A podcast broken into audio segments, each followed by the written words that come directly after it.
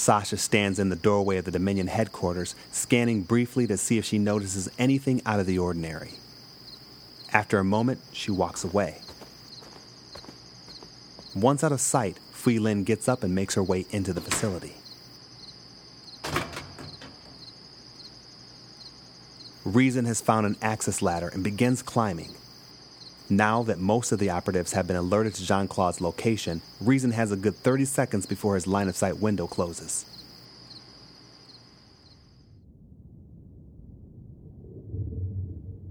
Avoiding active surveillance cameras that Jared pointed out when planning this operation, Fui Lin is able to make it unnoticed to what she believes is the summoning chamber.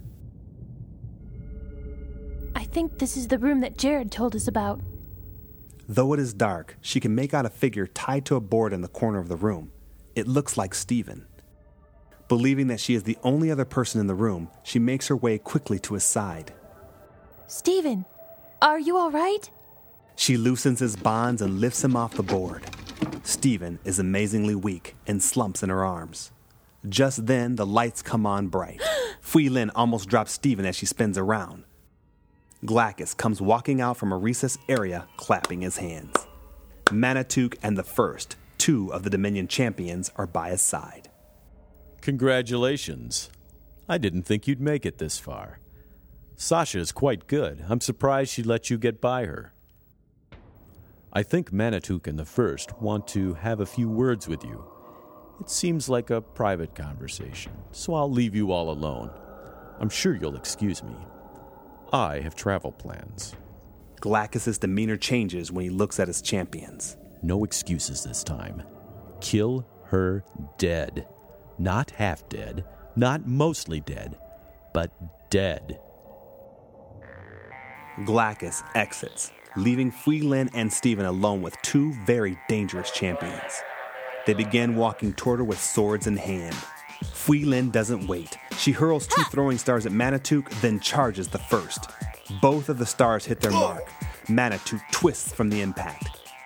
Fui Lin jumps high in the air and kicks the first in the face. She lands on her feet in a defensive crouch. Run, Stephen! Run! Stephen is almost conscious now and begins to will himself to the door, then out into the hallway. The champions let him go. Fui Lin smiles right before she feels a fist smash into her face. In another part of the complex, in the torture chamber, Sasha, Bracken, and two other operatives drag the beaten Jean Claude into the torture room. It seems that Sasha's grid was effective in obtaining his capture. She calls Glackus on her headset. You'll be pleased to know that we've found the renegade.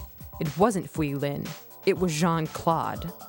In one of the planning rooms, Glackus is interrupted while planning his trip with Haddon and Herrick. He puts his finger to his ear to hear Sasha more clearly. What do you mean? Are you sure? If he's here, then Manuel is probably here as well. Have your operative find him. I'll be there in a minute. Why didn't you know this was happening? You spend all of your time speaking to the divining spirits and you didn't know about this? Master, I tried to tell you that Rezin didn't die in the hideout. Manuel did. Your calculations were based on the assumptions that Rezin died, but he didn't. You dare question my methods? I'll take care of Rezin. I've dealt with him before. I know him better than anyone in the building.